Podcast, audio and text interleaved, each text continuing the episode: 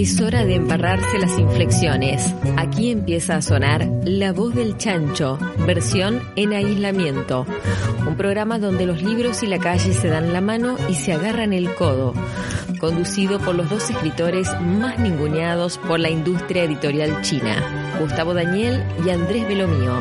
El charco está servido. Venga a zambullirse en la mugre de la literatura. La voz del chancho. Locución Pichi Matías. Diseño sonoro Nicolás García. Producción Magoya.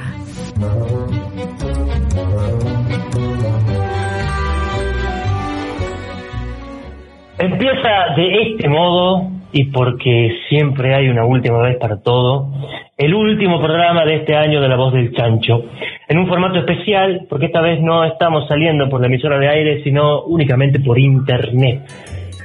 Eso, amigo, nos da también, nos, nos, nos da y nos quita, como todo. Porque nos da la libertad para manejarnos los tiempos como nos place. Y bueno, nos quita también el hecho de no estar en el aire de la radio, ¿no? Y nos quita también, amigo, la posibilidad de tener una edición de este programa digna. Vamos a ver qué tanto podemos meter las pezuñas nosotros al respecto. ¿Cómo te sentís con esto de un último programa? Bueno, yo este, siento, bueno, por un lado, haciendo un pequeño balance, digamos, haber conocido tantos amigos durante el año y al mismo tiempo sorprendido por el curso que han ido tomando las cosas, las cosas que nos han pasado encima y sin embargo hemos podido sostenerlo durante casi 10 meses, ¿no? Sí, yo le perdí la cuenta también porque Curiosamente, como casi todo en la vida, este programa no ha sido lo que nos habíamos propuesto, porque ante el asedio de la pandemia tuvimos que enclaustrarnos en nuestras casas. Y atrás quedaron esas conversaciones en vivo en las que podíamos ir produciendo cuentos en la medida en que la gente enviaba cosas. Y han quedado unas cuantas cosas escritas que quizá las podríamos reflotar junto con este último programa, amigo. Sí. Sí, Así que podríamos este preparar alguna sorpresa, evitar aquellas crónicas radiales del principio, ¿no? Bueno, Andrés, ya que me pones en este compromiso, vamos a tener que decir que sí, porque me gusta mucho la idea. Ahora, no me pidas fechas, pero de hacerlo, lo hacemos. También con ese espíritu de que la literatura es, por un lado, un acto solitario al momento de la escritura, pero un acto comunitario también en todos sus otros márgenes, está esta idea de que las historias se cuentan, tanto oralmente como en forma escrita, de muchas voces. Por eso podíamos hacer al principio de año estas historias en vivo, y por eso también recordarás esta saga que hemos logrado escribir con la participación de la gente que nos estaba ayudando, que no voy a contar de qué se trataba, pero están publicadas en nuestro Instagram y vamos a sacar también una edición en PDF ahora, en lo posible, antes de que termine el año. Eso es, eso es lo que yo te decía, amigo, ¿eh? Que saquemos esa edición. Mm, sí, acepto, acepto como si fuera una idea mía. amigo, Hemos hablado de muchísimos tópicos este año en esos formatos de audiocarta y ahora tenemos la posibilidad de conversarlos. Por eso, como todas las semanas, solicitábamos a las personas que nos envíen de qué querían que charlemos en relación a la literatura y tuvimos, entre varias ideas, una principal que pudimos agarrar, que era la sobremesa. Vamos a estar hablando de la sobremesa, pero antes quisiera que hablemos un poquito de los cuentos. Claro, de los cuentos en la literatura, no del cuento como un, como un, como un género literario, sino del cuento cuando está metido dentro de, la, dentro de una historia. Sí. Por ejemplo, yo he traído un cuento que se llama La venganza de los cuentos y es una historia tradicional coreana. Resulta que era un niño eh, de, un- de una familia muy bien posicionada al que le gustaba muchísimo que le contaran cuentos. Pero, a pesar de lo mucho que disfrutaba las historias, él no se las contaba nunca a nadie. Y cada cuento que aprendía lo guardaba en su memoria, pero nunca decía ni una palabra del contenido. ¿Sí? El- Sí. ¿Qué pasa? En un rincón del cuarto de ese niño hay una vieja bolsa de cuero a la que nadie le da bolilla, que está atada con un cordel. Y cada vez que el niño escuchaba ese cuento, un cuento nuevo, y no le contaba a nadie, el espíritu del cuento se metía en la bolsa y se quedaba ahí. ¿Estamos hasta ahí? El espíritu del cuento. Estoy tratando de conceptualizarlo.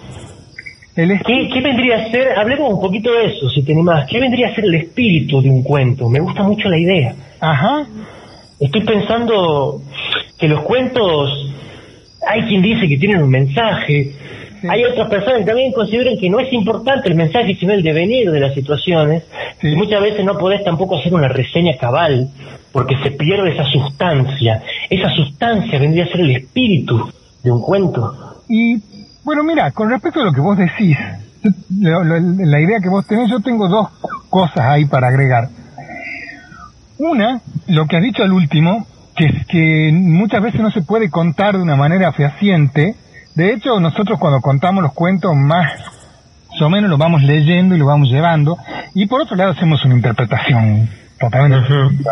es, eh, Ernesto Sábato decía que si, que si un, una novela eh, o un cuento de, de 10 páginas, un cuento de 10 páginas, por ejemplo, puede explicarse racionalmente, de manera íntegramente racional, en un, en un, en un libro de 1500 páginas, ese cuento no tiene sentido en el mundo.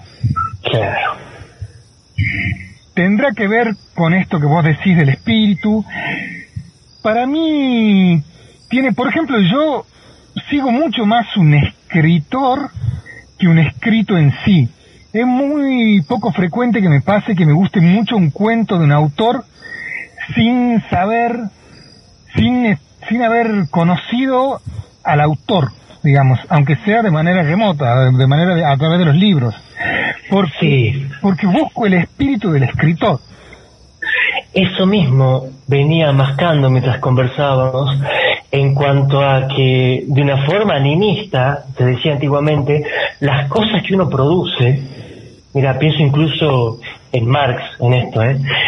pero vayamos por el lado del animismo mejor, las cosas que uno produce tienen algo de uno, casi como si fueran un hijo, conllevan también la vida de uno que de forma manera, podríamos decir metafísica, termina produciéndose una especie de pequeño homúnculo. O sea, el cuento se desprende de la propia vida porque es expresión de ese autor.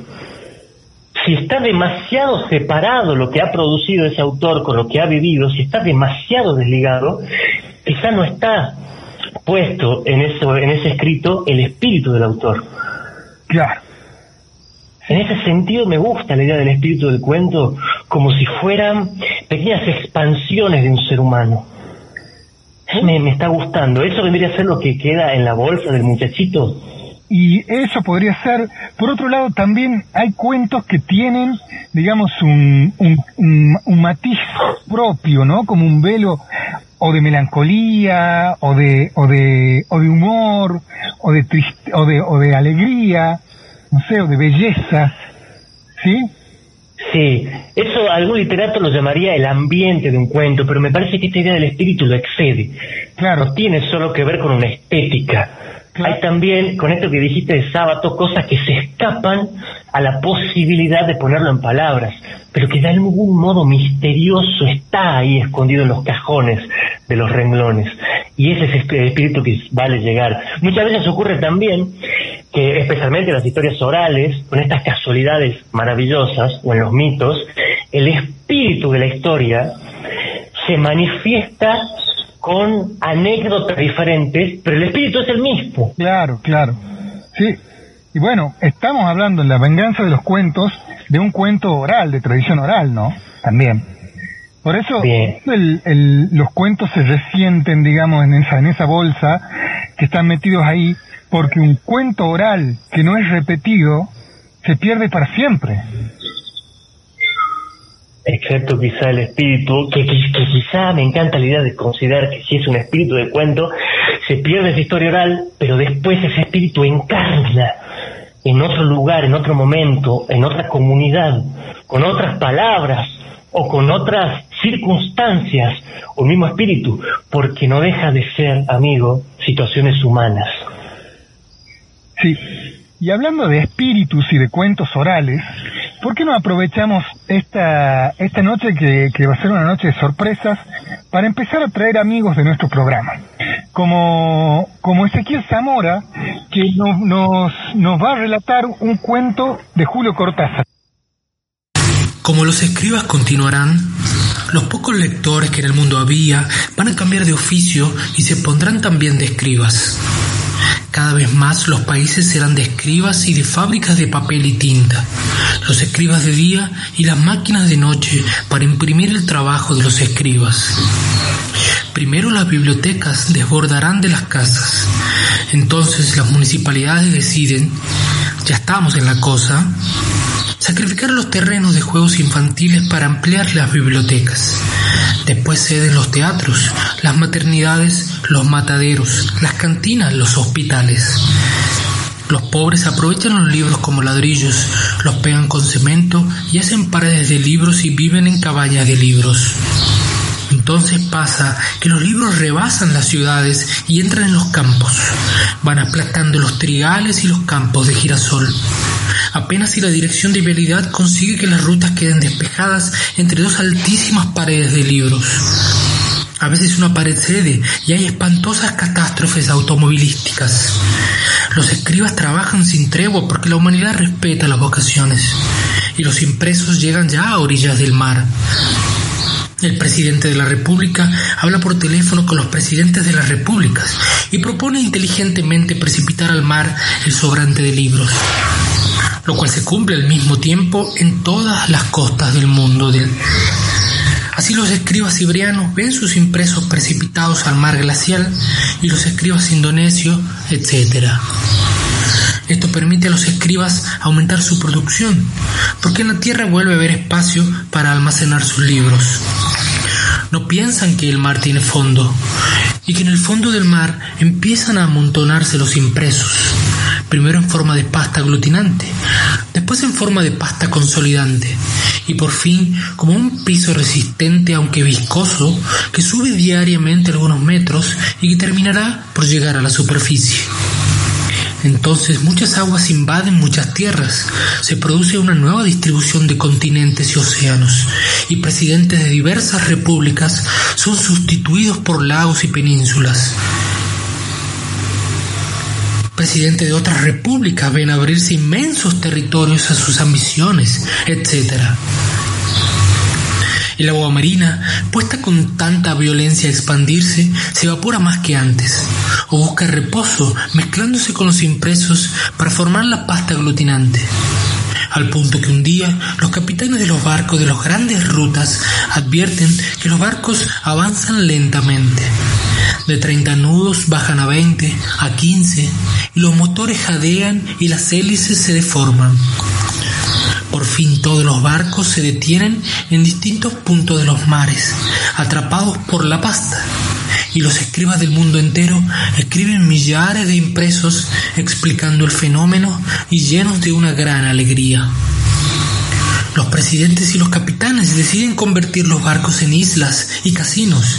El público va a pie sobre los mares de cartón a las islas y casinos, donde orquestas típicas y características amenizan el ambiente climatizado y se baila hasta horas avanzadas de la madrugada. Nuevos impresos se amontonan a orillas del mar, pero es imposible meterlos en la pasta. Y así crecen murallas de impresos y nacen montañas a orillas de los antiguos mares. Los escribas comprenden que las fábricas de papel y tinta van a quebrar. Y escriben con letra cada vez más menuda, aprovechando hasta los rincones más imperceptibles de cada papel. Cuando se termina la tinta, escriben con lápiz, etc. Al terminarse el papel, escriben en tablas y baldosas, etc. Empieza a difundirse la costumbre de intercalar un texto en otro para aprovechar las entrelíneas. O se borra con hojas de afeitar las letras impresas para usar de nuevo el papel. Los escribas trabajan lentamente, pero su número es tan inmenso que los impresos separan ya por completo las tierras de los lechos de los antiguos mares. En la tierra vive precariamente la raza de los escribas, condenada a extinguirse. Y en el mar están las islas y los casinos, o sea, los transatlánticos, donde se han refugiado los presidentes de las repúblicas, y donde se celebran grandes fiestas, y se cambian mensajes de isla a isla, de presidente a presidente, y de capitán a capitán. Fin del mundo del fin. Julio Cortázar.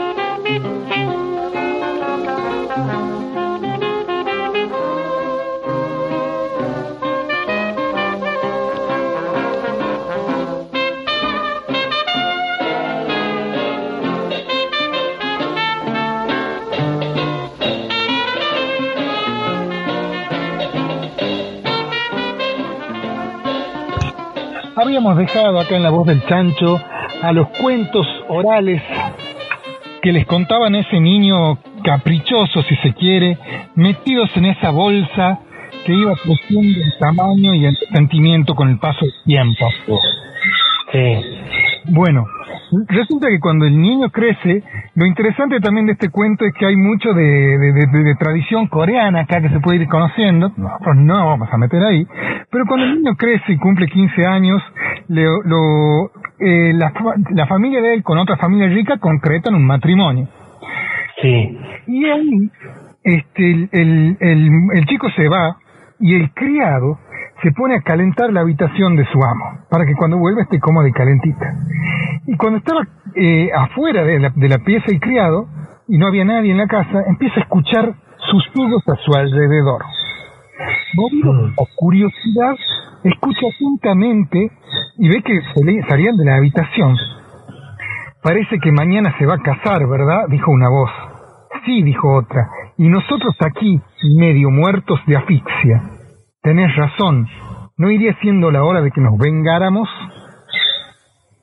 El, tipo se da cuenta que aunque no había nadie en la pieza, la bolsa se movía y evidentemente la conversación venía de ahí adentro. Y planean la venganza, los cuentos. Uno se, se, va, se va a meter en una, en una fuente, una fuente de agua para que cuando pase el joven y quiera tomar, se muera envenenado. Otro dice, está bien, pero por las dudas, yo me voy a convertir en una frutilla envenenada que va a encontrar en el camino. Y el otro dice, y yo me voy a convertir en una, en una brasa muy caliente que él va a tener que pisar cuando baje del caballo. Y el otro dice, yo me voy a, yo me voy a transformar en serpiente y me voy a meter en la alcoba y voy a esperar la noche de boda. Quiero intuir yo que todos estos cuentos que está hablando ahí adentro y que tiene cada uno su elemento, está relacionado con alguna historia oral de aquellos parajes que nosotros desconocemos. Es como decir, si estuviera ahí la caperucita roja, aparecería el lobo diciendo me voy a deglutir a su abuela en forma de venganza. Puede ser, eh, ¿por qué no? Está, está bien pensado de esa manera. Este, y resulta que el, el sirviente, sabiendo eso, decide acompañarlo a su amo que va con su tío, todo en, en, una ceremonia, digamos, que implica también la cabalgata desde su casa hasta la casa de la novia, donde se hace la fiesta y el casamiento y lo que viene después. La cuestión es que el, el tío encuentra insolencia en el criado que le dice no tomes el agua, no comas la fruta, y en el colmo, digamos, cuando se baja del caballo, el joven, el tipo lo empuja y lo tira al piso para que no abraza caliente. Estaba escondido en una bolsa de arroz que él tenía que pisar. Sí. Y empieza la fiesta. La, en la noche de boda están todos de fiesta tomando vino, comiendo los exquisiteces, menos el criado, que está particularmente nervioso en un rincón, esperando a que la fiesta se termine con la retirada de los novios al cuarto nupcial, al lecho nupcial. Cuando eso se produce, el criado, en lugar de irse de la fiesta como hace todo el mundo, se mete a la pieza, amigo, con un hacha en la mano. Cosa que uno no espera de un criado que estuvo trabajando hace tanto tiempo. Menos todavía que lo haga con una buena intención. Yo me imagino la cara de la novia y del novio cuando en el momento de mayor placer ven aparecer un tipo con un hacha. Ahí llega el arrepentimiento de no haberle subido el sueldo a tiempo. bueno, pero ¿qué hace el tipo? Empieza con el hacha a meterle a la alfombra de la pieza hasta que descubre a la serpiente y la mata. Todos se quedan mirándolo como diciendo, ¿qué onda? ¿Cómo sabes que había una serpiente? Y él, explica todo lo que había pasado paso a paso y se pasa de ser el villano más cruel a ser el máximo héroe de su de su de la fiesta, digamos. Sí. ¿Qué te parece la historia? Estoy pensando en la nobleza, por un lado, de una persona que tiene una información y que no puede contarla por algún motivo, y que justamente buscando hacer un bien termina siendo vilipendiado por, por su comunidad o por quien sea. Pienso en Cassandra, amigo de las mitologías antiguas, que tenía ese don de ver el futuro, pero la maldición de que nadie jamás iba a creerle. Y el criado está haciendo su trabajo aisladamente, con esa soledad. ¿Quién sabe si no le iban a creer? ¿Por qué motivos ocultó la posibilidad de contarle previamente antes de andar empujándolo al pobre hombre de un lado al otro para evitar que los cuentos se vengaran de él. ¿Por qué lo ocultó? No puedo, no puedo pensarlo ahora, no se me ocurre. Pero qué bueno que pudo tener un, último momento en el cual pudieran reconocerle que estaba haciendo un bien. Cosas que muchas veces, muchísimas veces, amigo, no ocurre. Claro, exactamente. Ese, ese acto emancipatorio no termina de suceder y queda en la historia de la humanidad ese personaje como un villano. En este caso tuvo la buena suerte, la buena fortuna de que el último acto sea ahí, bueno, justo en el momento menos apropiado también. Sí. Bueno, y también tiene su espectacularidad, ese final, ¿no? De, aparecerse así con el hacha, porque, porque si hubiera sido al revés, el, el, el encadenamiento de la venganza de los cuentos, digamos, el más espectacular es matar a la serpiente. Sí. Sí, y el menos espectacular en todo caso, tomar un poco de agua, digamos.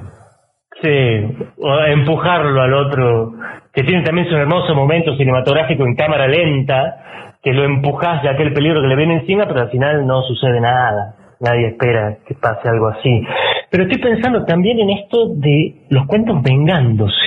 Se están vengando por ser olvidados. Claro. Están vengando su olvido, sí.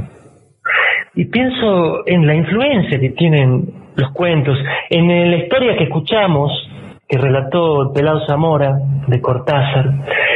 También hay eh, en ese espíritu una cuestión de cómo la, la palabra empieza a empujar los hechos materiales del mundo.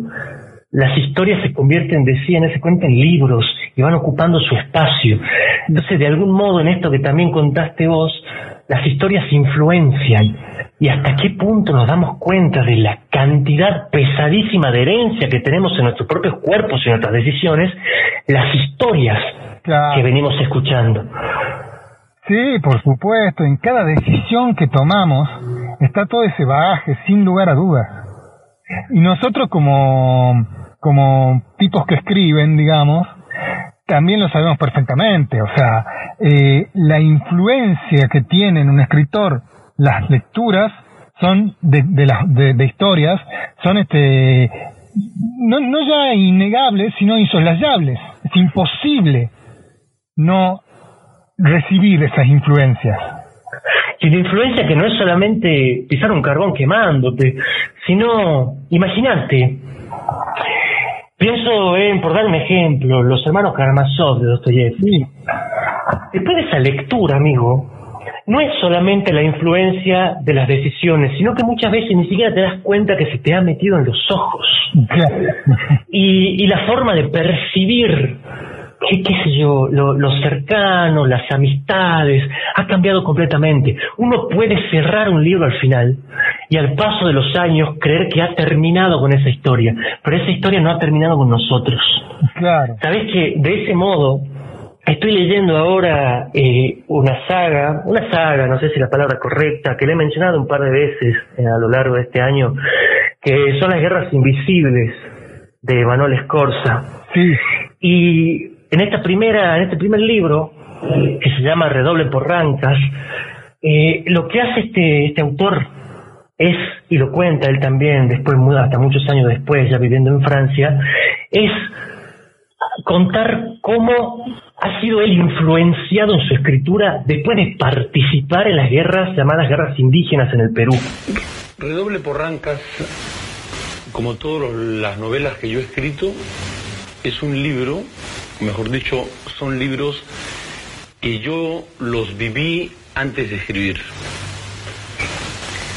En realidad, Redoble por Rancas es un libro que nació en la realidad antes que en la literatura.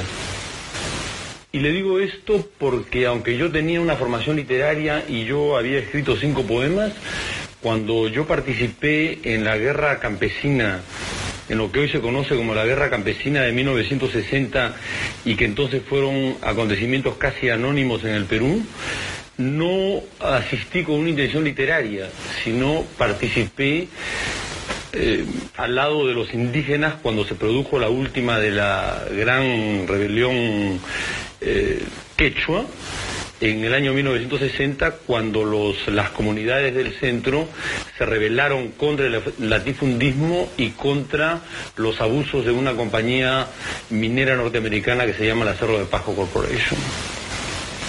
En el año de 1960, como les repito, estalló la última de estas grandes rebeliones indias que no figuran en la historia, que constituyen otros tantos capítulos de lo que yo llamo la guerra invisible una guerra que no consta en los libros de historia, pero que ha producido millones de muertos. Cuenta esa historia, pero con literarias que tienen que ver con lo místico, con las historias orales, y te cuenta el espíritu de lo que sucedió, pero embellecido por la literatura. Claro. Y uno los lee, amigo, y es inevitable tener una influencia quizá mucho más grande que leerse un tratado académico sobre cómo las influencias culturales vienen a romper las, las nociones que había en cada pueblo. Vos te lees un tratado académico y lo entendés, Sí. pero lees una novela, te agarra una literatura de ese margen y no, no es solo entenderlo, es el espíritu que dejas entrar en tu cuerpo, Claro. que desde entonces no ves las cosas del mismo modo. Ese es el tremendo poder que tiene la literatura. Sí, sí, sí. De hecho, suele pasar, por lo menos a mí me pasa, doctor, cuando estoy leyendo una novela que me impacta mucho, me transforma mi carácter, digamos, en el, en el, en el accionar en la calle, en el día a día. Como que me transforma un poquito en esos personajes también. Eso, amigo, lo considero un acto de amor. Porque si uno va a andar por la vida siendo un adoquín férreo y no dejarse suavizar por nada de lo que se le acerca, y ¿para qué vivís, hermano? Si no te dejas atravesar un poco por los dolores ajenos también. Y si sucede esto con el amor, el amor por la literatura no es menor en este caso. Sí, Justamente abrir los poros para que esas lecturas, que como bien dijiste recién, conociendo al autor, ya sabes que estás hablando con un amigo. Claro. Y qué mayor, qué mayor historia de amistad o amor, que son lo mismo, lo voy a decir entre paréntesis siempre, que dejarse atravesar por esas nociones del otro, dejarse tocar y dejarse transformar también, y al mismo tiempo hacerlo con el otro. Eso es lo que hace que la literatura sea un acto comunitario, como decíamos al principio. Sí.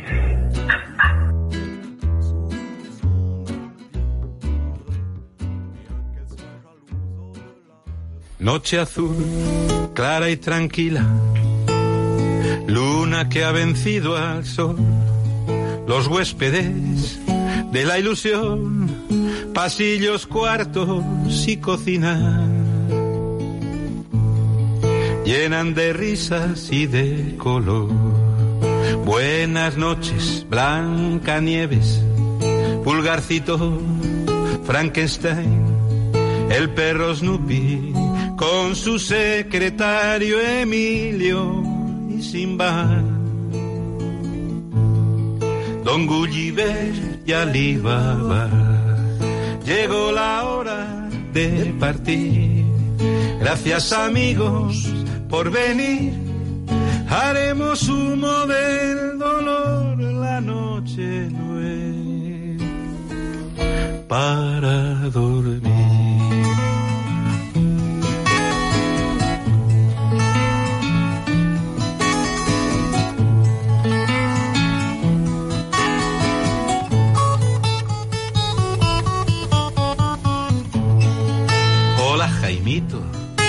Doña Urraca. Y Carpanta. Y Barba Azul, los tres cerditos, Papá Noel, el conde Drácula y Tarzán, la monachita y Peter Pan, la ratita presumida.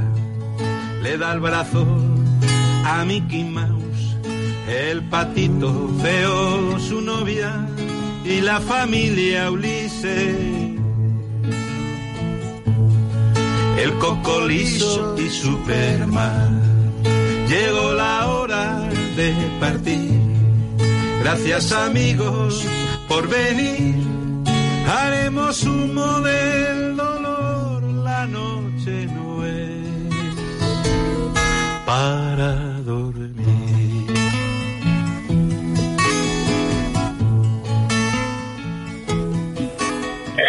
Seguimos adelante en este uf, último programa de La Voz del Chancho. Como todo lo último puede considerarse una cresta en la montaña o un abismo sin fondo. Amigo, estábamos hablando de los cuentos de la literatura y sus espíritus. Sí, así es. Y vamos a ir de paseo hacia el cuento más hermoso del mundo.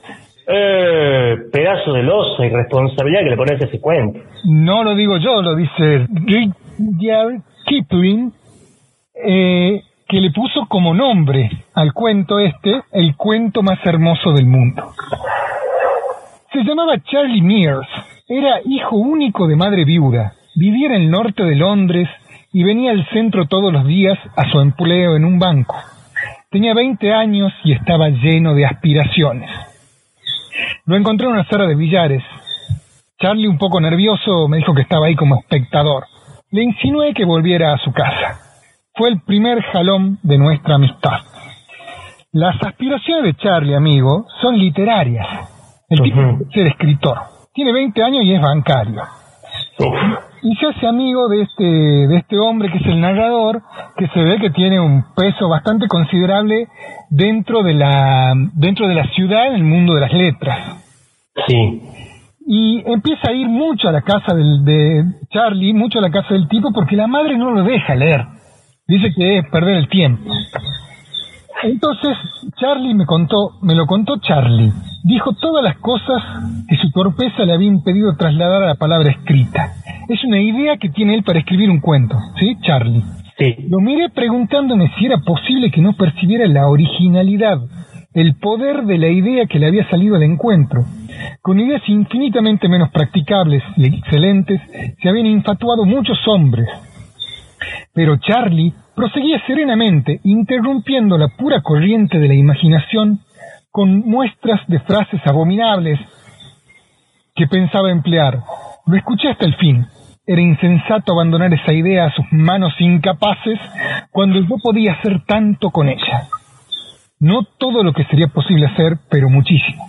¿Qué le parece? dijo al fin. Creo que lo titularé La historia de un buque. Me parece que la idea es bastante buena, pero todavía estás lejos de poder aprovecharla. En cambio yo... ¿A usted le serviría? ¿La quiere? Sería un honor para mí, dijo Charlie enseguida. Entonces el tipo lo que hace es decirle a Charlie, Charlie, vos contame que yo voy a escribir de lo que vos me contés. Hasta ahí Sí. está bien. Sí, y me parece una canallada personalmente, pero bueno. Bueno, para no sentirse mal, el tipo le da unos mangos, con los cuales Charlie se compra libros. ¿Sí? Sí. Y vuelve otro día y dice, contámelo otra vez y lo voy a comprender claramente. Decís que el héroe era pirata. ¿Cómo vivía?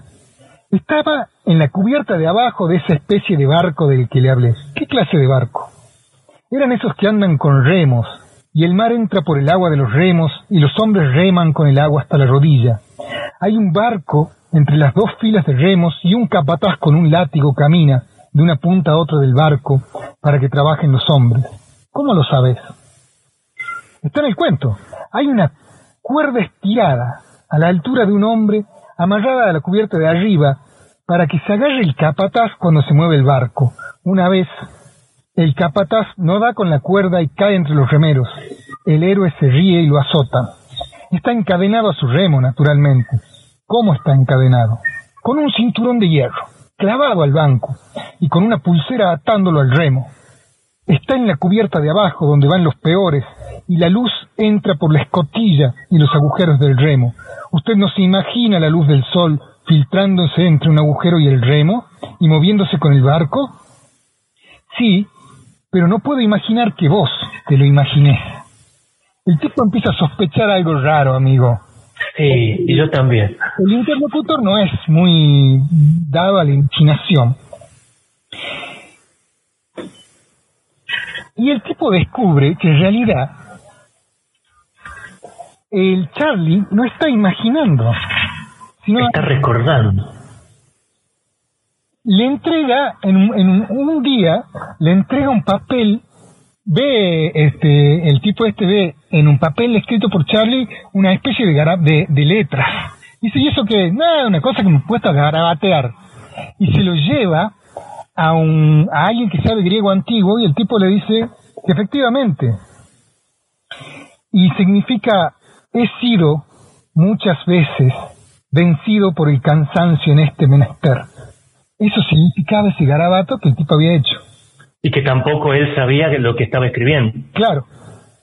Y acá viene la- el primer pensamiento al respecto. Las parcas, tan cuidadosas en cerrar las puertas de cada vida sucesiva, se habían distraído esta vez. Y Charlie miró, aunque no lo sabía, lo que a, nadie le había sido permitido mirar, con plena visión, desde que empezó el tiempo. Ignoraba enteramente el conocimiento que me había vendido por cinco libras, y perseveraría, perseveraría en esa ignorancia porque los empleados de banco no comprenden la metempsicosis y una buena educación comercial no incluye el conocimiento del griego. ¿Sí? Entonces ahí el tipo se empieza a desesperar porque se da cuenta de que está al borde de escribir el cuento más hermoso del mundo.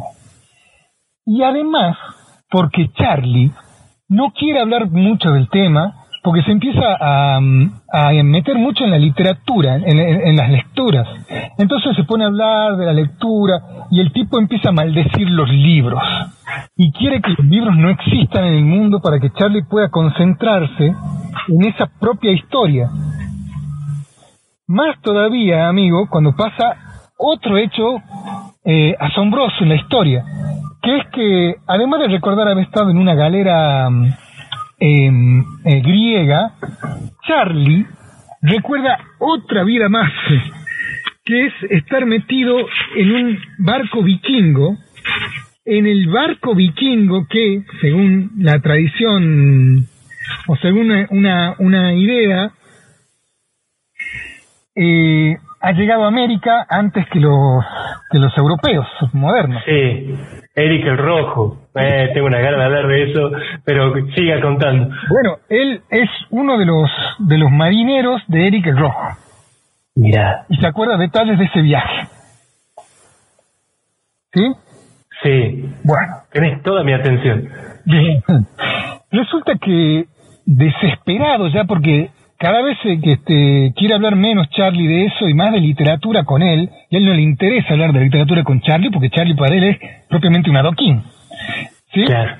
Bueno, se encuentra con un amigo hindú.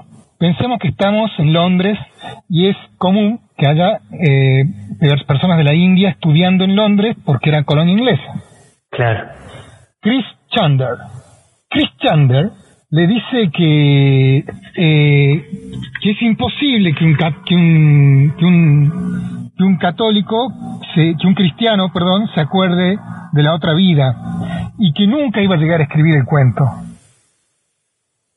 Y le dice, porque si hablara, todo ese mundo se derrumbaría en tu cabeza. Vos sabés que esas cosas están prohibidas. La puerta está cerrada. No hay ninguna esperanza. ¿Cómo puede haberla? sos cristiano y en tus libros está prohibido el fruto del árbol de la vida, o nunca morirías. ¿Cómo van a temer la muerte si todos saben lo que tu amigo no sabe que sabe? Tengo miedo de los azotes, pero no tengo miedo de morir, porque sé lo que sé. Ustedes no temen los azotes, pero temen la muerte. Si no la temieran, ustedes los ingleses se llevarían el mundo por delante en una hora, rompiendo los equilibrios de las potencias y haciendo conmociones. No sería bueno, pero no hay miedo. Te acordará menos y menos y dirá que es un sueño. Después se olvidará. Cuando pase el bachillerato en cuando cuando pasé el bachillerato en Calcuta, esto estaba en la crestomatía. ¿Te acordás? Eso me parece una excepción. No hay excepciones a las reglas. Unas parecen menos rígidas que otras, pero son iguales. Si tu amigo contara tal y tal cosa, indicando que recordaba todas sus vidas anteriores o una parte de su vida anterior, enseguida lo expulsarían del banco, lo echarían, como quien dice, a la calle y lo enviarían a un manicomio. Eso lo admitirás, mi querido amigo. Y lo admite. Y después le dice algo más, amigo. Además, se va a olvidar completamente de eso cuando una mujer, cuando tenga una mujer, le dice.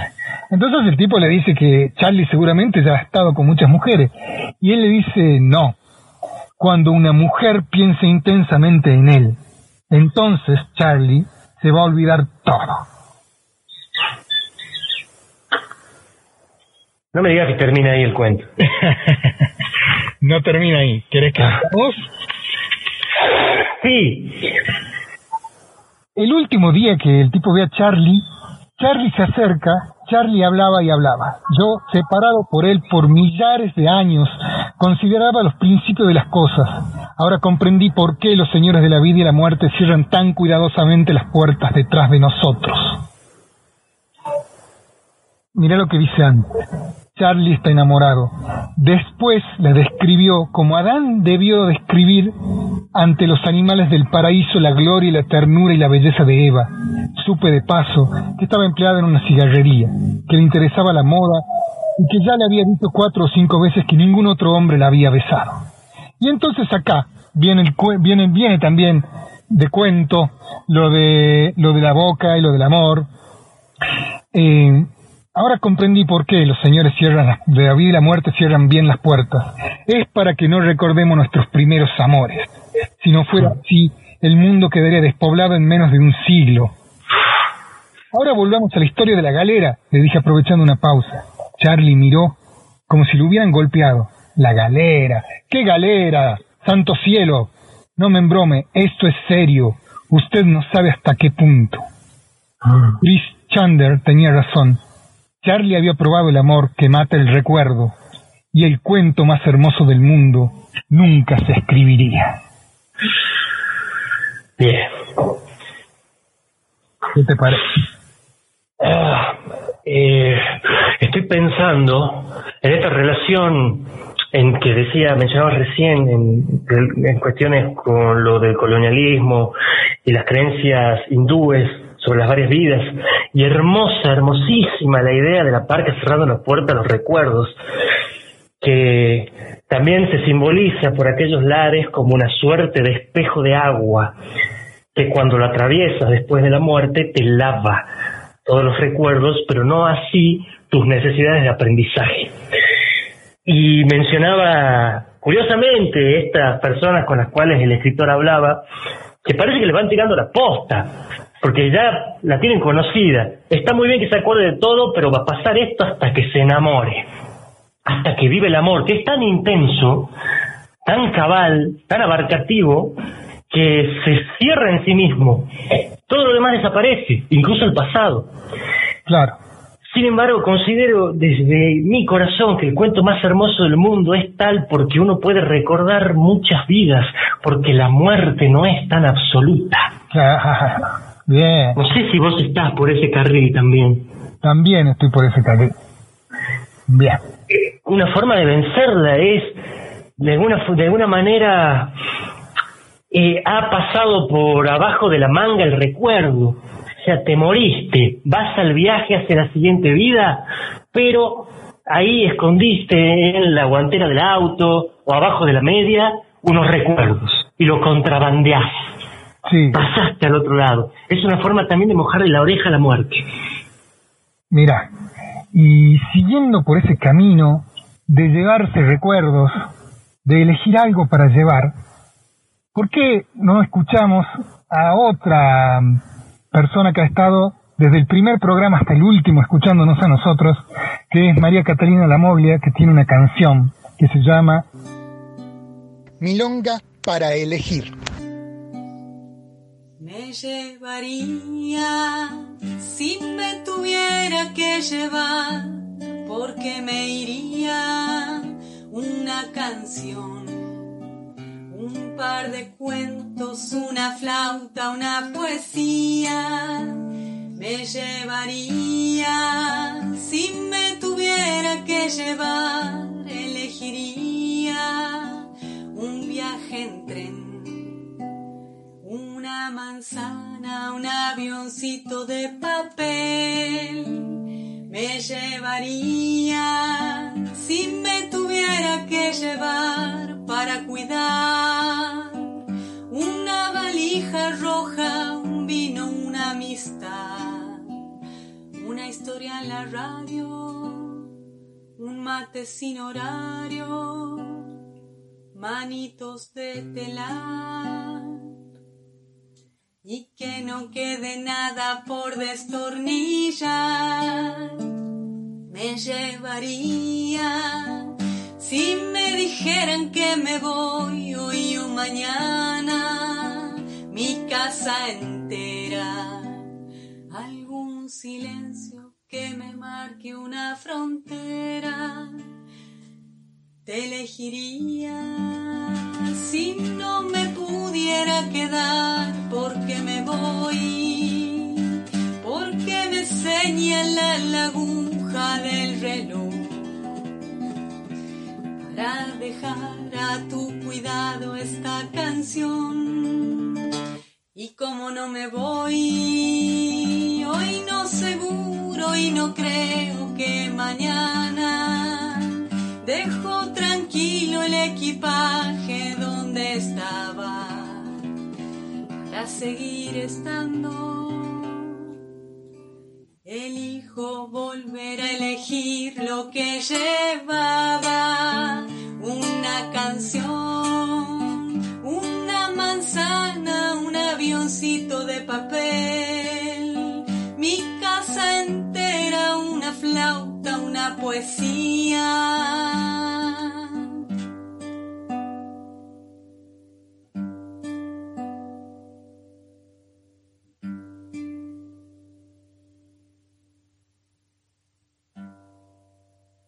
Seguimos adelante en la voz del chancho, esta vez con un bloquecito, digamos, como un bocadillo destinado eh, a una canción de Atahualpa Yupanqui. Pero en realidad, en esta Vidala, eh, la vida del Yanarca, hay mucho más que eso, digamos. retomemos lo que hablábamos al principio de, de los escritores que escriben profundamente lo que son. Y Atahualpa Yupanqui es sin lugar a dudas uno de ellos. Sí. Bueno, en esta, en esta vida al, al principio eh, hay, un, hay un recitado en el que él habla de lo que significa la vidala, que dice que es pena, es noche y es canto solitario. También hablábamos del, del, de, la, de la literatura como algo de comunidad, ¿no? Sí. Y dice que es un viento que mueve un mundo de cosas perdidas, la vidala. Yo quisiera cantar algo alegre para engañar el alma, pero me parece que el sentir que siento es para la vidala, dice él, antes de cantar la canción del Yanarca. El Yanarca que es un pájaro que se que también se le dice cruza cruza caminos, ¿sí? Sí. Porque el Yanarca cruzó el camino. Sí. El Yanarca y este es un y y dice es un pájaro que se ha olvidado de volar, amigo. Y ahí el tipo, digamos, en realidad está diciendo, aunque yo quisiera cantar algo alegre, no puedo porque esto que tengo adentro necesita de mi tristeza en esta, en esta oportunidad.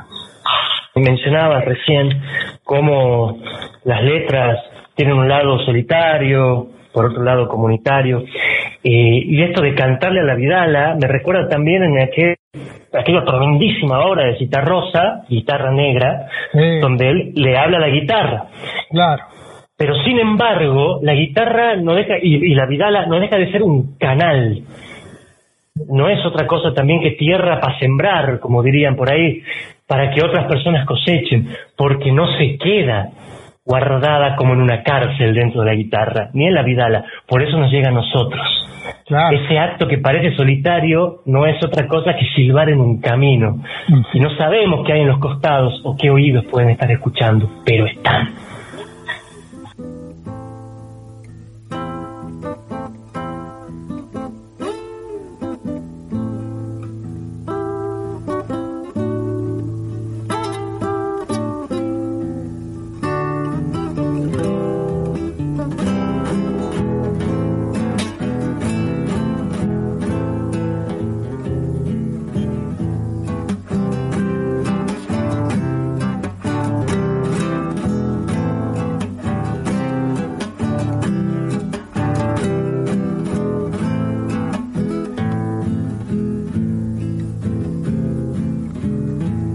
Vidala es pena, atajo sin remedio, es andar de noche por la senda larga y ande son coyullo los tristes recuerdos. La vidala es canto de los hombres solos, alba que no llega, vida que no es vida, ande las palabras son como esos vientos que mueven un mundo de cosas perdidas. Yo no quiero cantar la vidala porque es canto triste, es dolor y ausencia, corazón y caja. Yo quisiera cantar algo alegre para engañar el alma, pero me parece que el sentir que siento es pa' la vidala, es pa' la vidala.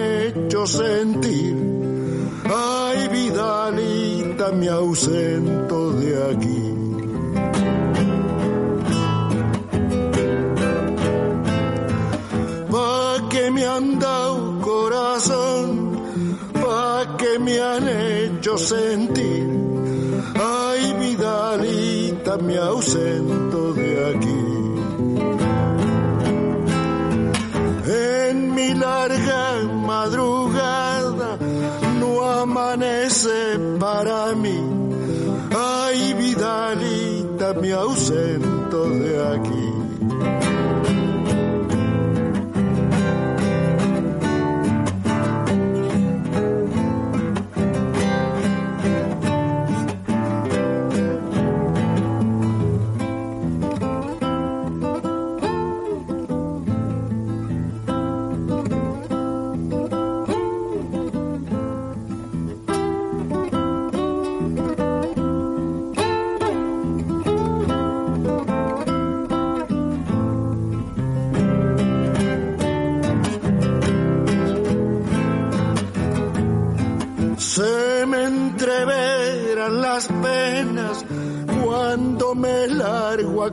Ay, Vidalita, me ausento de aquí.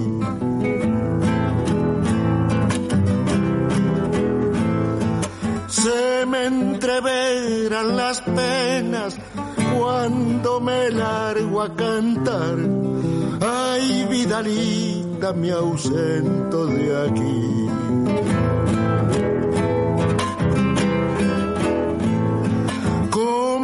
Llanarca en la noche, ya me he olvidado de volar. Ay, Vidalita, me ausento de aquí. Como el llanarca en la noche, ya me he olvidado de volar. Ay, Vidalita, me ausento de aquí.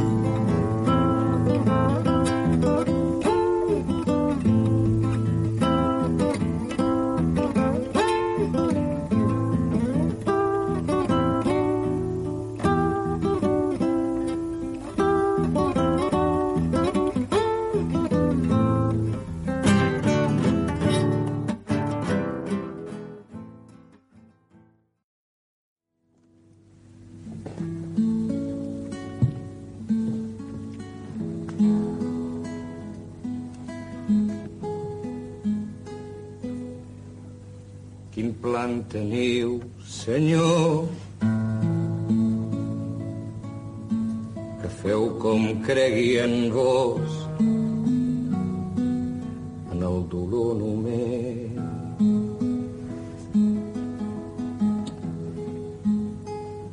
Jo us oblido el favor, pobre mesquí que sóc, per un bocí de ple. Em revejo en el son, si ho diu el desconsol, ja m'ho l'oblit per haver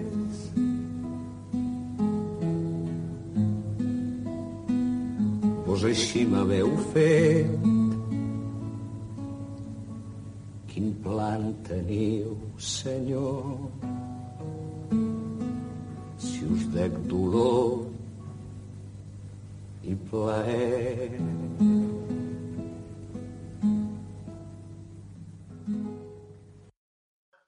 Una vez gritó Mark Twain, al paraíso lo prefiero por el clima y al infierno por la compañía. La voz del chancho, un gran charco de historias que se encuentra justo en medio de los libros y la calle.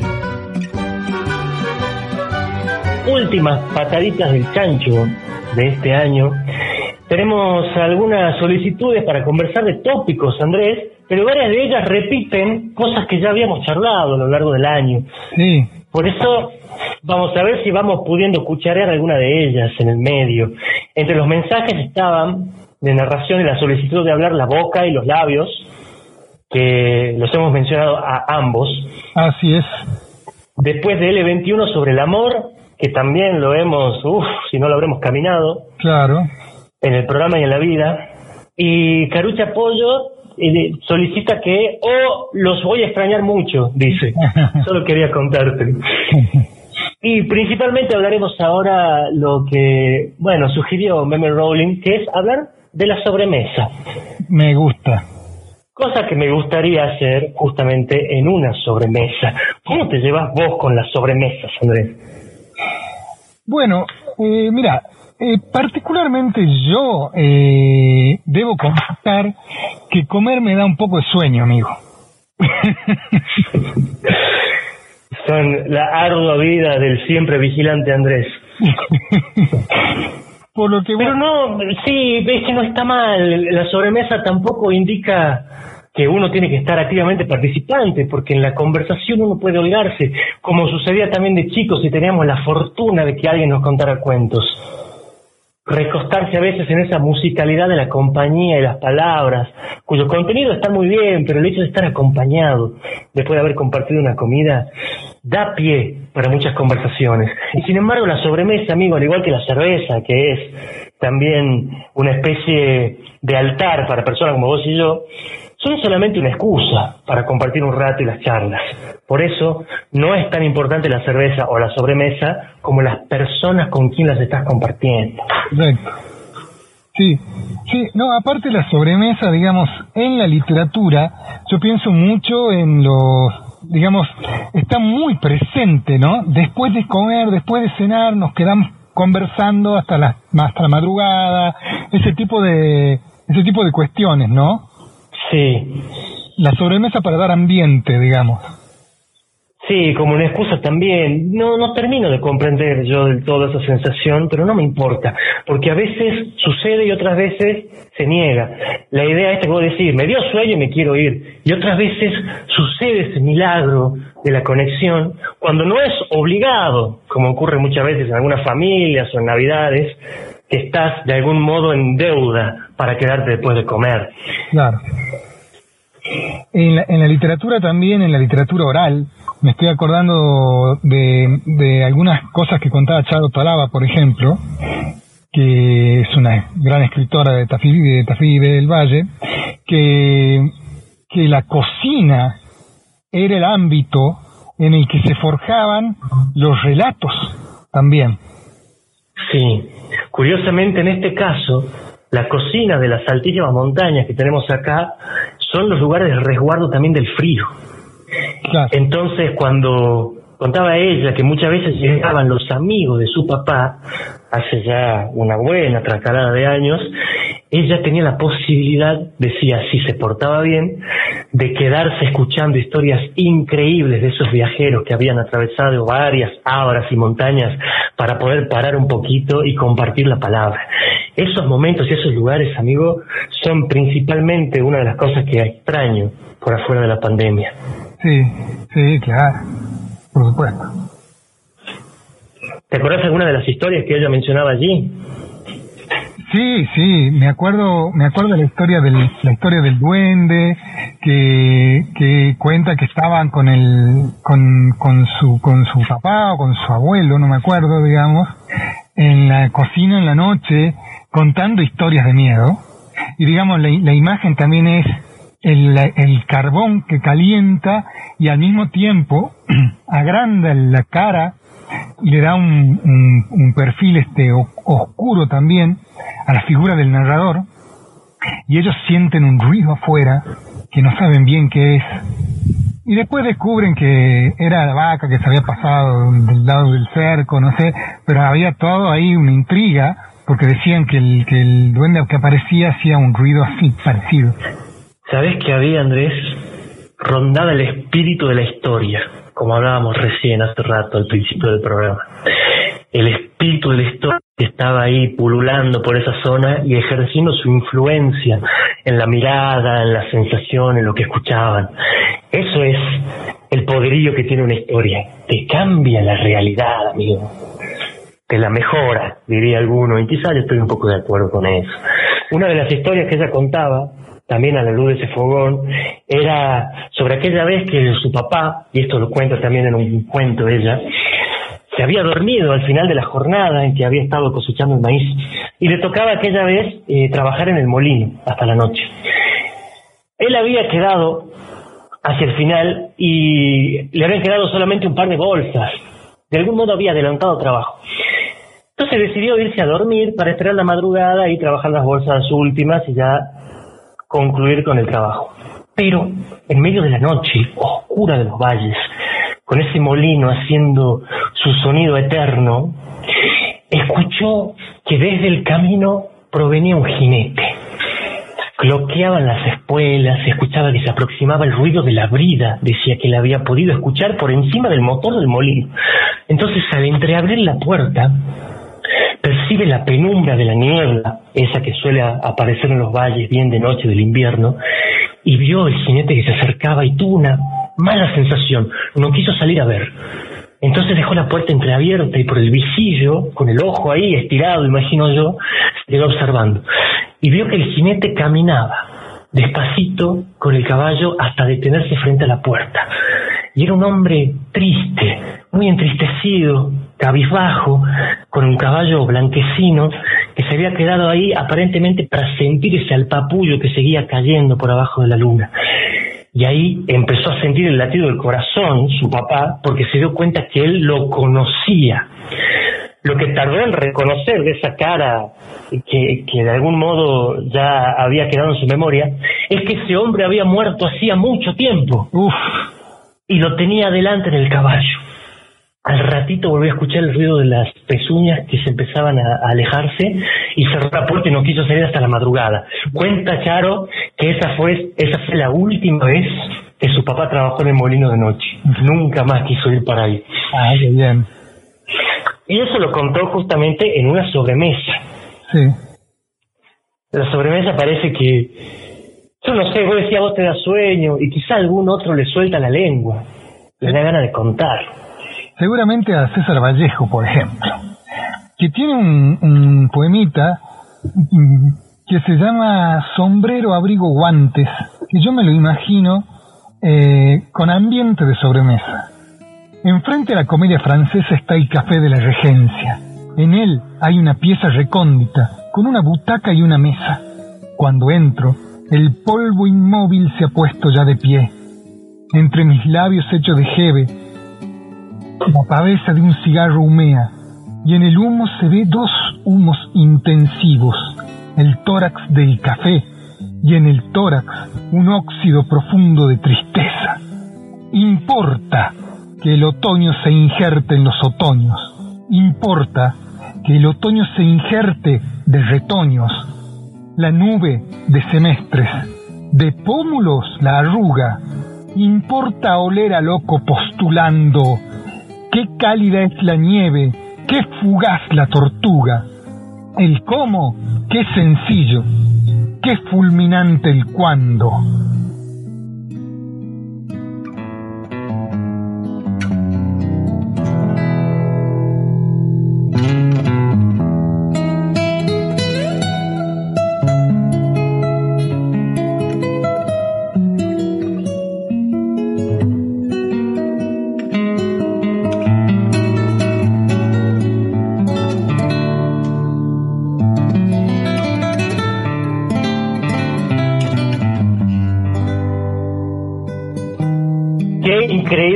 Poema.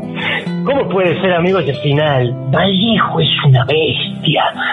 Es una bestia. Que me perdone Miguel Hernández, pero cada vez que aparece Vallejo yo tengo que decir que es el mejor poeta de todos los tiempos. Lo mismo me sucede con Miguel Hernández. Qué sencillo el cómo, que es lo que desvela también.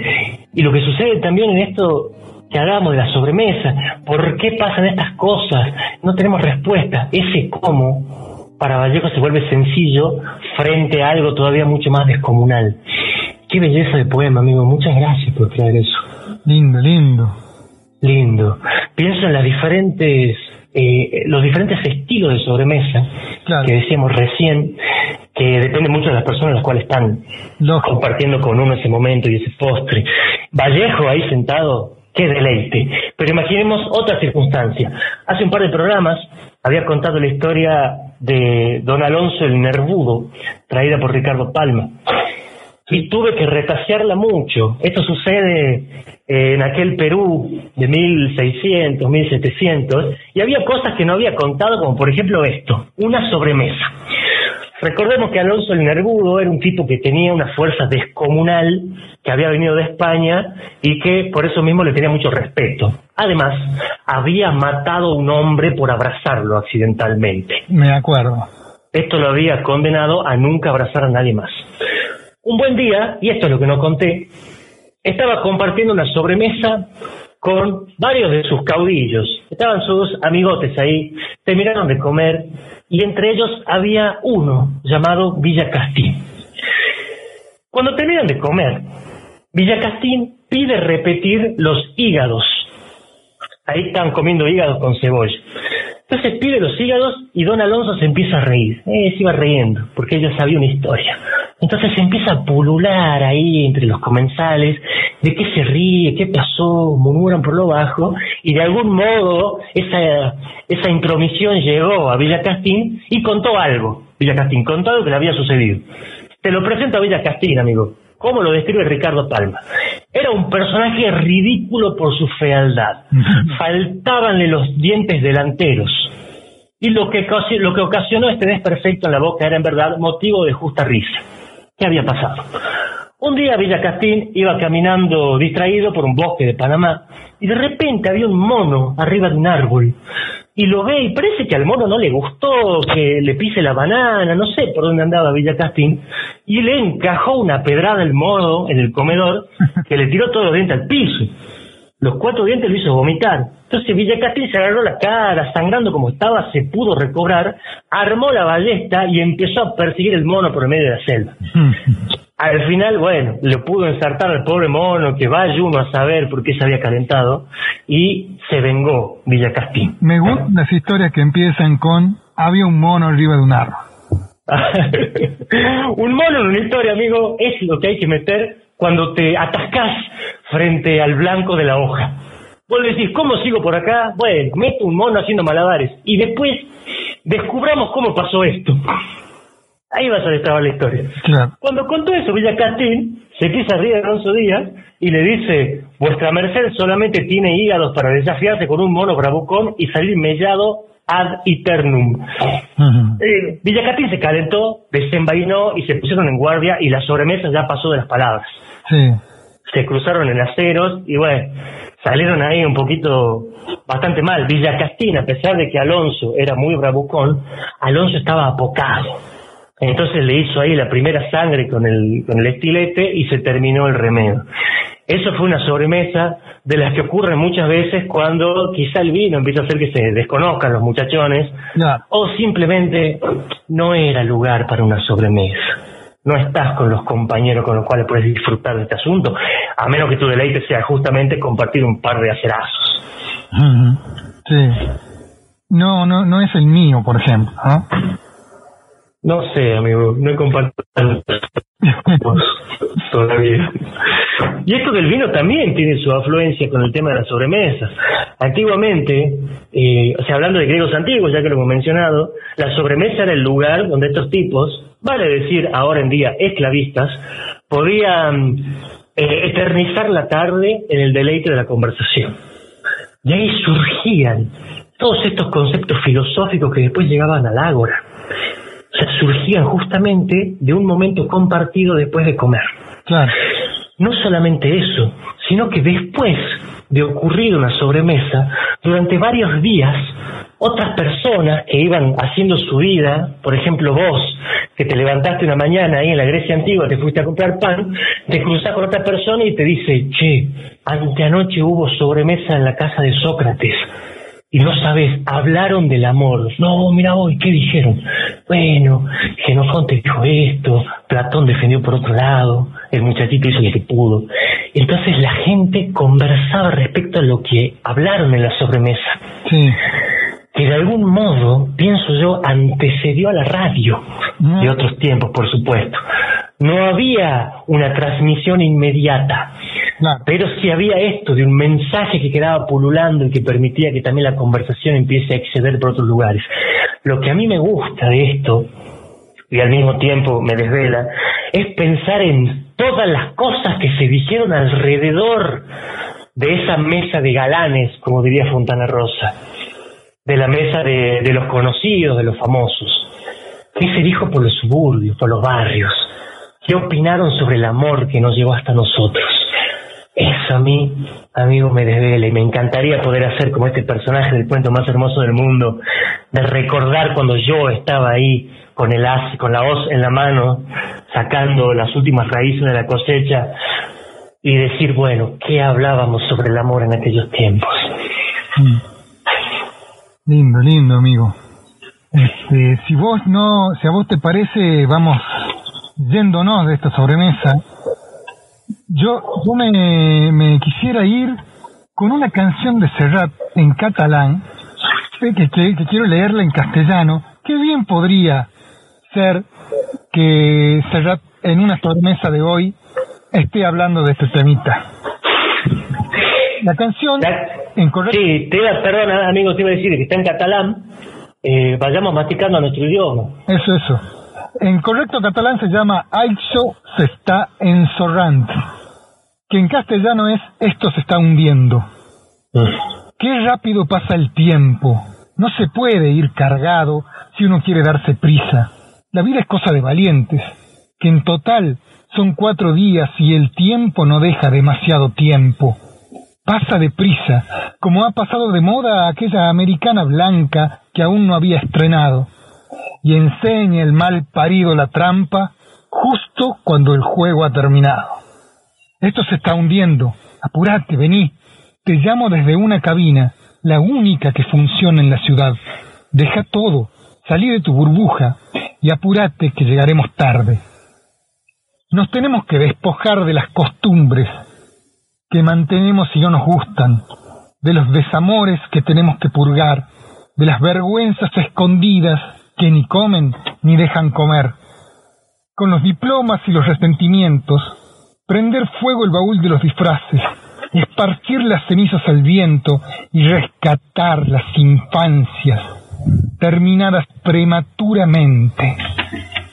Esto se está hundiendo. Apúrate, vení. Te llamo desde una cabina, la única que funciona en la ciudad. Deja todo, salí de tu burbuja y apúrate que llegaremos tarde.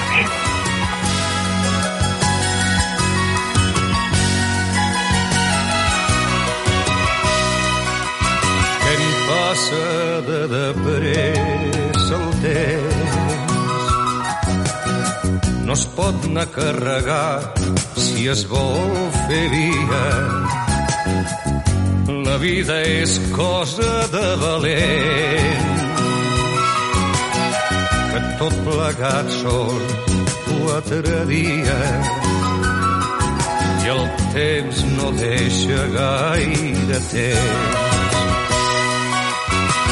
Passa de pressa com se m'ha passat de moda aquella americana blanca que encara no havia estrenat. I ensenya el malparit la trampa. Tot just el joc ja s'ha acabat. Això s'està ensorrant a fanyet i vine truco d'una cabina, l'única que funciona a la ciutat. Deixa-ho córrer, tot surt de la petxina i afanya't que farem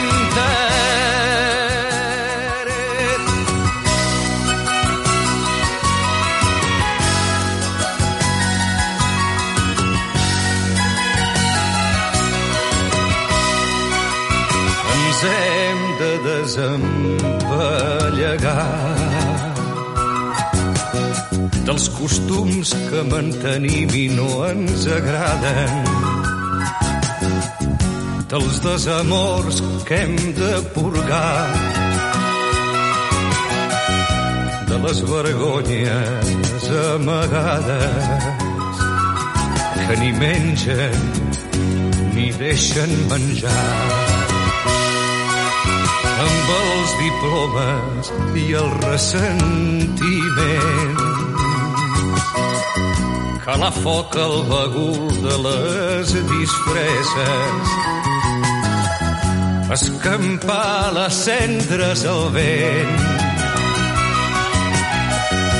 i rescatar les infanteses finades prematurament. Això s'està ensorrant a falla divina, a truco d'una cabina, l'única que funciona a la ciutat. Deixa-ho córrer tot, surt de la petxina i afanya't que farem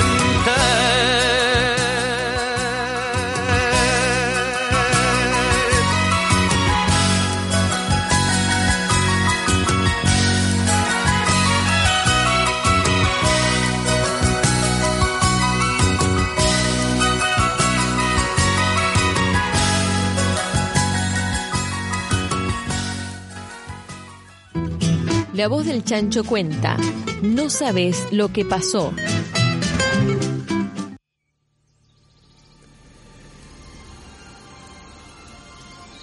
Soy leñador. El nombre no importa.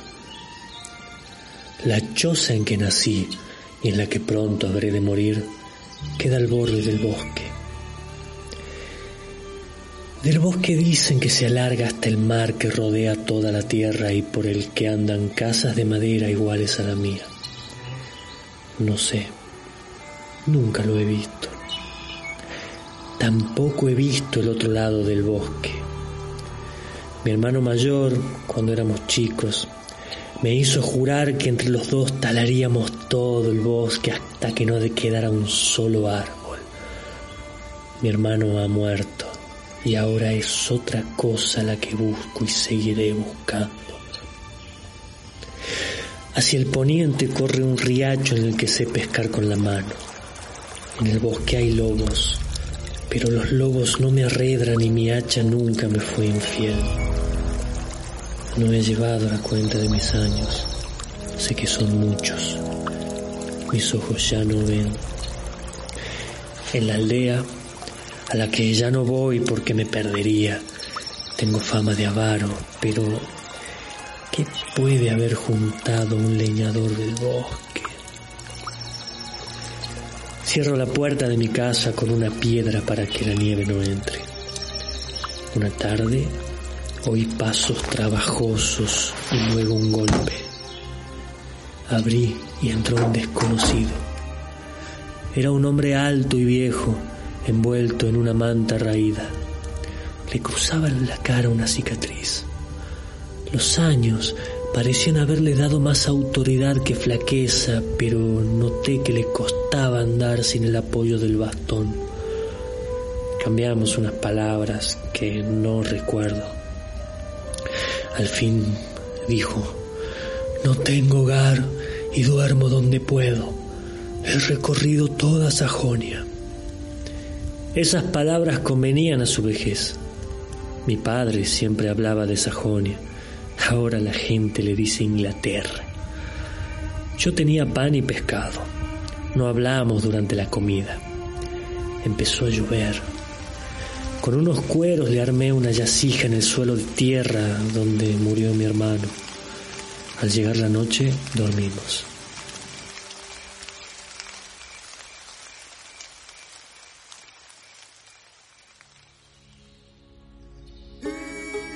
Clareaba el día cuando salimos de la casa. La lluvia había cesado y la tierra estaba cubierta de nieve nueva. Se le cayó el bastón y me ordenó que lo levantara. ¿Por qué de obedecerte? le dije. Porque soy un rey, contestó. lo creí loco. Recogí el bastón y se lo di. Habló con una voz distinta. Soy rey de los Segens. Muchas veces los llevé a la victoria y en la dura batalla, pero en la hora del destino perdí mi reino. Mi nombre es Sirsen y soy de la estirpe de Odín. Yo no venero a Odín, le contesté. Yo venero a Cristo. Como si no me oyera, continuó. Ando por los caminos del destierro, pero aún soy el rey porque tengo el disco. ¿Quieres verlo? Abrió la palma de la mano que era huesuda. No había nada en la mano. Estaba vacía. Fue solo entonces cuando advertí que siempre la había tenido cerrada. Dijo, mirándome con fijeza, puedes tocarlo. Ya con algún recelo puse la punta de los dedos sobre la palma. Sentí una cosa fría y vi un brillo. La mano se cerró bruscamente. No dije nada. El otro continuó con paciencia, como si hablara con un niño. Es el disco de Odín. Tiene un solo lado. En la tierra no hay otra cosa que tenga un solo lado. Mientras esté en mi mano seré el rey. ¿Es de oro? le dije. No sé. Es el disco de Odín y tiene un solo lado. Entonces yo sentí la codicia de poseer el disco. Si fuera mío, lo podría vender por una barra de oro y sería un rey. Le dije al vagabundo que aún odio. En la choza tengo escondido un cofre de monedas. Son de oro y brillan como el hacha. Si me das el disco de Odín, yo te doy el cofre. Dijo tercamente, no quiero. Entonces, dije, puedes proseguir tu camino. Me dio la espalda.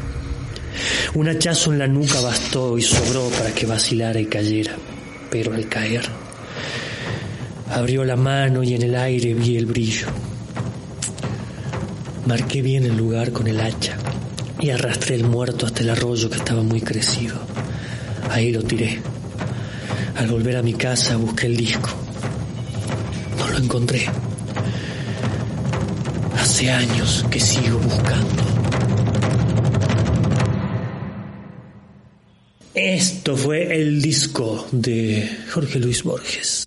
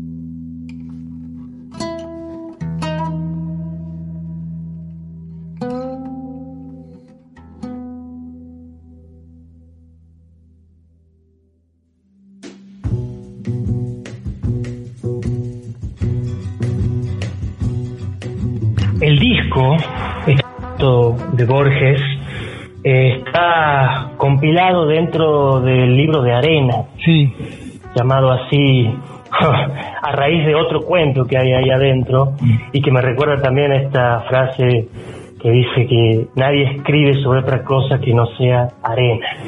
eh, sí, sí. ¿Cómo conociste este cuento, amigo? Bueno, el libro de Arena es uno de, los de los libros que más me ha gustado siempre de Borges a mí. Entonces siempre he vuelto a, a- al libro y no me acuerdo exactamente el momento en que he conocido el disco, pero me ha parecido tan fascinante imaginar un objeto que tenga un solo lado y la maldición del- de ese tipo que, que, que por codicia quiere quedarse con él y no lo puede encontrar nunca más.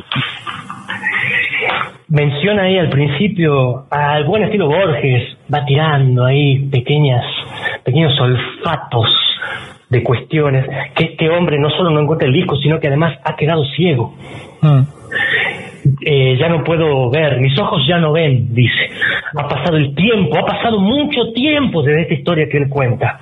Y que tampoco dice exactamente en dónde ocurre, pero lo que tienen los cuentos de Borges es que son tan parecidos a un pasillo lleno de puertas que es inevitable entrar.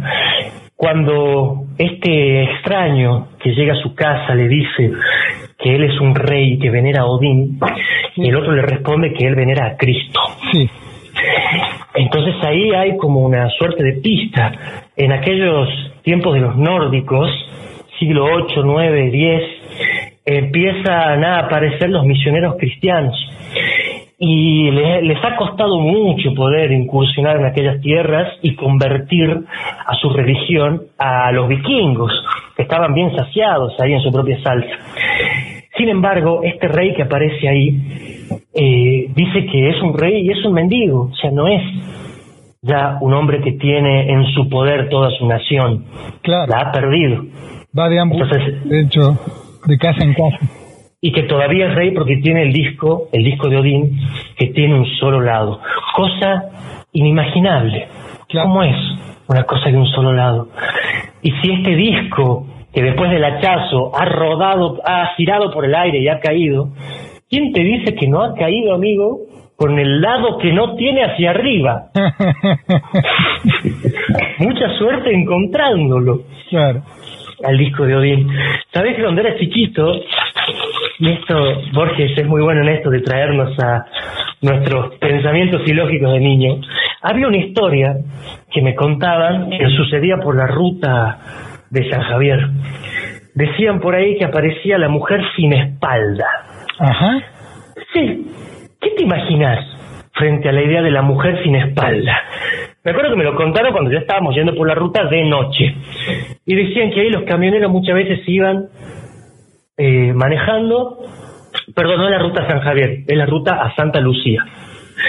Eh, iban manejando los camioneros y veían al costado de la ruta, en la banquina, una mujer que iba caminando en la misma dirección que ellos manejaban. Perdón, que venía de frente. Entonces le ven la cara, se ilumina el rostro y después cuando cruza el camión y la pasa, mira por el retrovisor y ellos se asustaban mucho porque la mujer no tenía espalda. Claro. Pero ¿qué diablo significa eso? O sea, ¿acaso no se ve nada? ¿Se ve una mancha? ¿Qué? ¿Qué se ve? o se ve el frente nuevamente de la mujer? O se ve el frente visto de atrás, que viene a ser una... Eh, Claro, todavía peor, no lo sé. Bueno, así es el disco que dice Borges, y que incluso quizá ni siquiera el mismo rey mendigo sabe cómo diablo funciona eso, porque le pregunta qué onda con el disco y le dice no lo sé. Es el disco de Olin y tiene un solo lado. Lo dice como un dogma. Sí. Como un dogma. Y este hombre es rey porque tiene el disco de Odín. Y el otro, que era vaya uno a saber qué, deja de serlo porque se queda eternamente buscando el disco que nunca va a encontrar. Esta historia, amigo, sí que tiene espíritu. Es inabarcable la sensación de poder casi sentir esa temperatura de nieve que te otorga el cuento. Mencionábamos al principio del programa a Eric el Rojo, y te decía recién en relación a esto del avance del catolicismo por esos lugares, Eric el Rojo era uno de los pocos que abiertamente eh, se oponía a que vayan a hacerle abandonar su religión. Sí que estaba del lado de Odín. Sin embargo, Eric el Rojo ha sido eh, exiliado de sus tierras en Islandia por un asesinato que había cometido. Lo que sucedió es que se subió a su barco con un grupo de gente y se fue, se fue al diablo. Y en un momento parece que ciertos vientos lo fueron empujando y así descubrió Dinamarca. Siguió dando vueltas por ahí, le pareció que era un lugar lindo, pero no se iba a quedar. Y en un momento otros torbellinos lo agarran, un hombre bien guiado por el viento, y desemboca en una tierra puramente verde, gigantescamente verde. Le llamaba mucho la atención a él, que había sido crecido puramente en tierras de hielo, y se había quedado enamorado.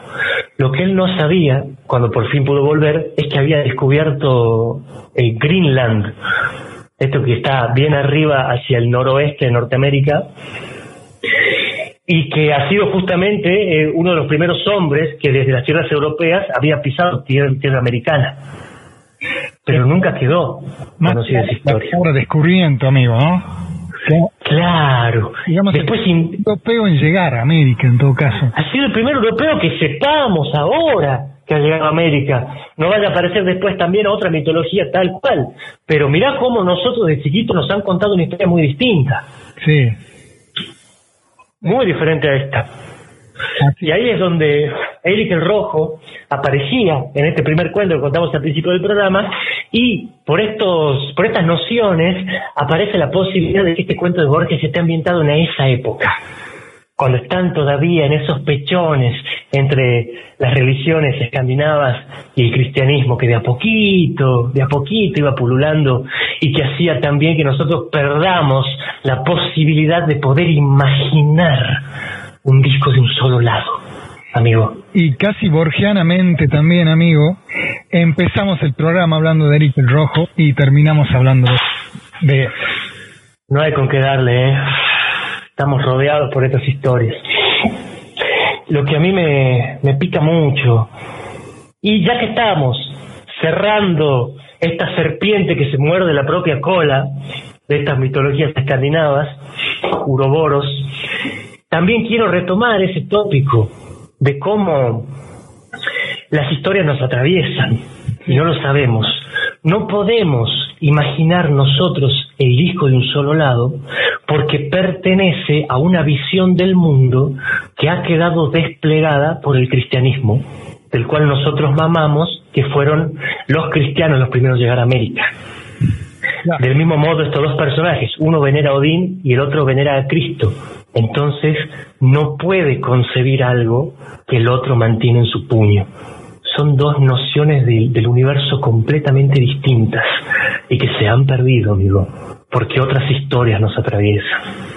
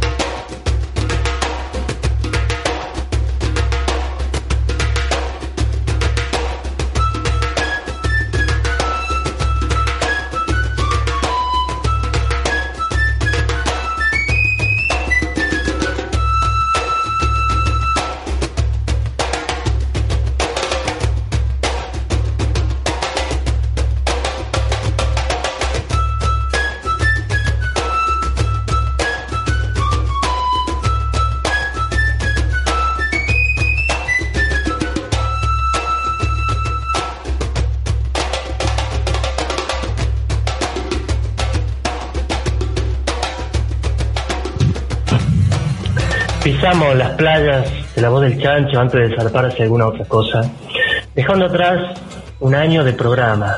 Sí, un año que ha sido, como decimos al principio, digamos, totalmente inesperado para todos, digamos, un año en que han pasado muchas cosas que, que el 31 de diciembre lo vamos a despedir de una manera, amigo.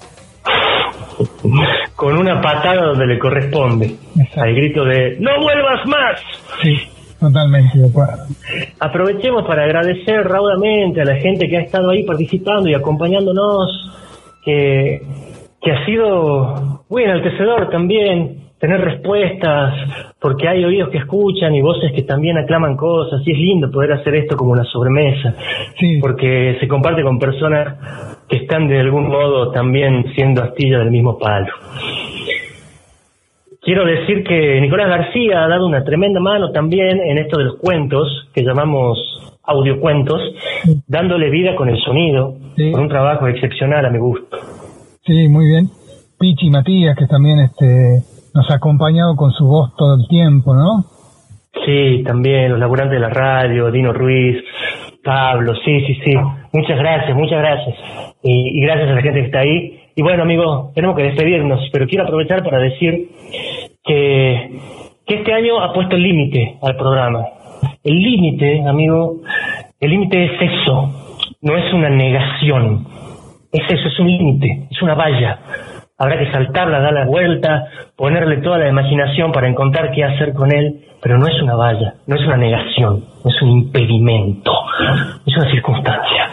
Así que me voy con los puños llenos de gloria en este sentido y agradezco mucho principalmente haberlo compartido con vos, Andrés. Muchísimo. La verdad que ha sido un placer también y era lindo pensar durante la semana qué le íbamos a regalar a la gente. Y bien, nos marchamos entonces dejando un último regalito envuelto ahí para que lo abran cuando quieran, que es un cuento de Alfredo Citarrosa llamado Pájaro Rival.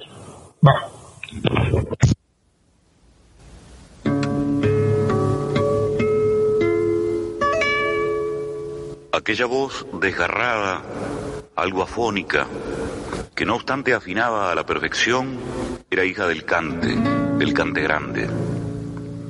No sé si vive aún, excepto en los discos que grabó, pero se llamaba Ramón y seguirá siendo para muchos el hijo del almacenero extremeño borrachín de nombre Isaac, con boliche instalado al sur de la provincia de Buenos Aires. Físicamente magro y musculoso, algo estrábico, casi siempre sonriente y dispuesto a compartirlo todo, tocaba muy bien la guitarra para lo muy poco que le había enseñado su padre, que era cantor, cantador, hondo por siguirillas, alegre y sencillo por sevillanas, alegrías, pero apenas rasgueaba como es natural en tales casos. Si está vivo, Ramón debe tener ahora 67 años. La penúltima vez que lo vi, estaba recién desgarrado por la psicoanalista, acababa de recibir un perro regalado al que bautizó Rice, me contó, el día que reveló algunas características y el nombre de su padre como primera aproximación a sus asuntos en plan de amigos. La psicoanalista era flaca pero joven, inteligente pero rapaz, honesta, pero no mucho, digamos, lo necesario, de nombre Inés. Así, por ejemplo, en la primera y única ocasión que tuve de hablar con ella a solas, le reproché tener atrapado a Ramón entre sus ramas, explicándole que yo sabía lo que es el análisis y hasta refiriéndome con ironía a Karen Horney. Ella intentó no sé qué psicodrama levantando tetas y ahuecando el tono de la conversación, pero quedó claro que yo era amigo de Ramón y él debía cantar en lugar de andar acompañando cantores por ahí, de Buenos Aires a Madrid, de Madrid a Barcelona etc.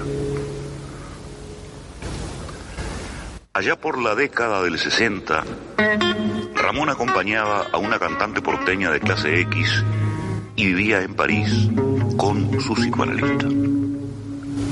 Yo también cantaba y vivía en Madrid.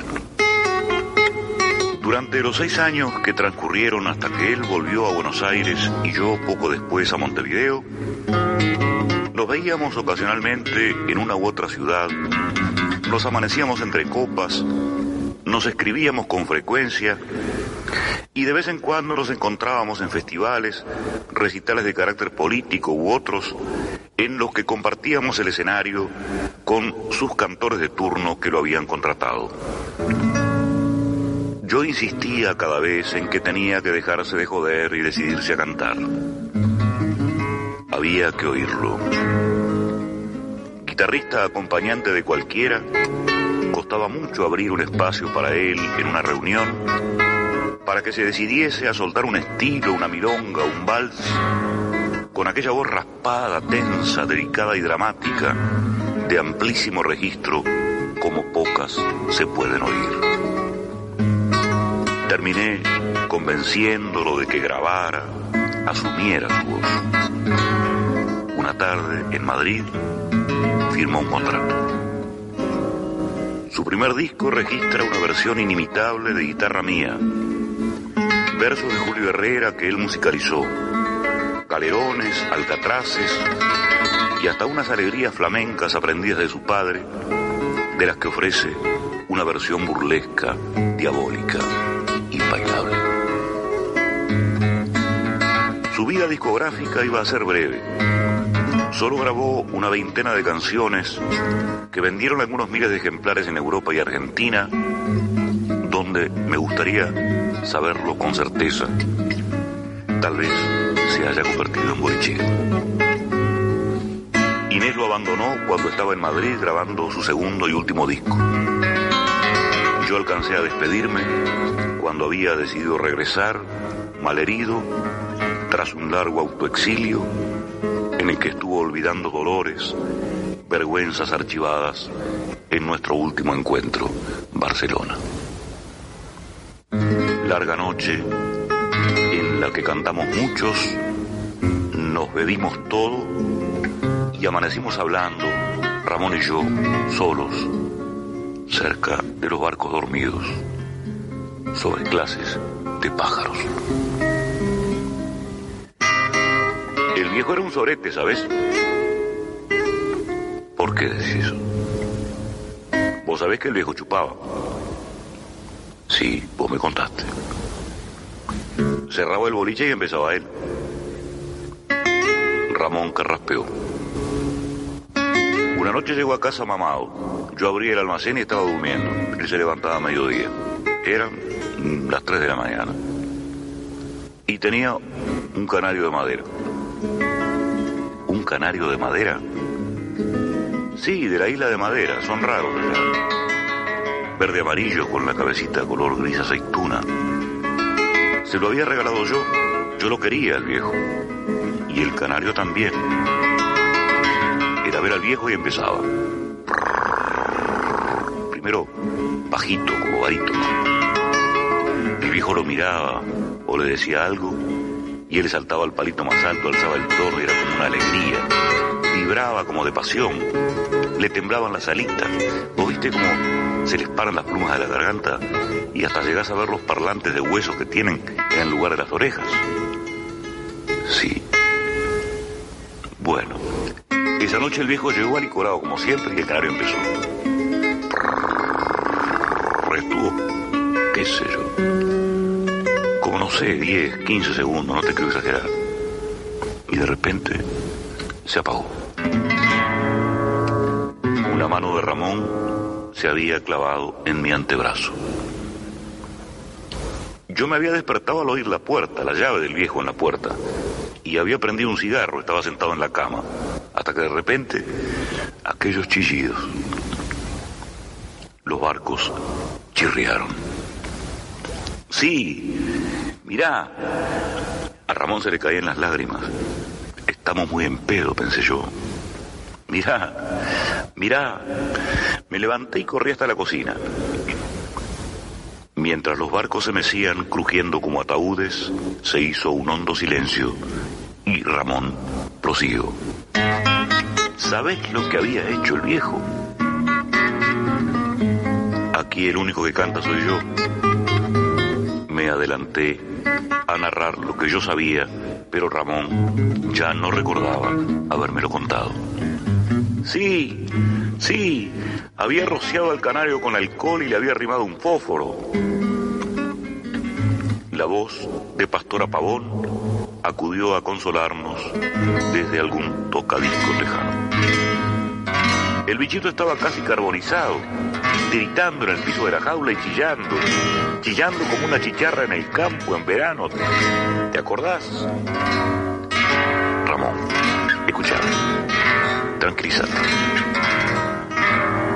Alcancé a sacarlo y envolverlo en un repasador, pero no había nada que hacer, se murió envuelto en aquel trapo, saltando como un bultito arriba de la mesa, chillando, gimiendo, cada vez más despacito. Y yo empecé a llorar, a gritar, qué sé yo. Le di una patada a la mesa y le encajé al viejo una trompada como nunca le pega a nadie, no sé. Creo que lo noqué, lo volteé de la silla Y me fui. Me fui de casa. Nunca volví. La vieja había muerto cuatro años antes. Viejo se quedaba solo, pero yo nunca volví. No lo vi morir, ni sé cuándo se murió, ni me interesa. Un lanchón topó contra la marina y rechinó largamente con toda su osamenta. Por eso canto a fondo. Inés me explicó. Y así el cuento termina. Los escritores emergen del barro habiendo perdido una zapatilla, pero ansiosos de corretear la noche, armados de nuevas historias.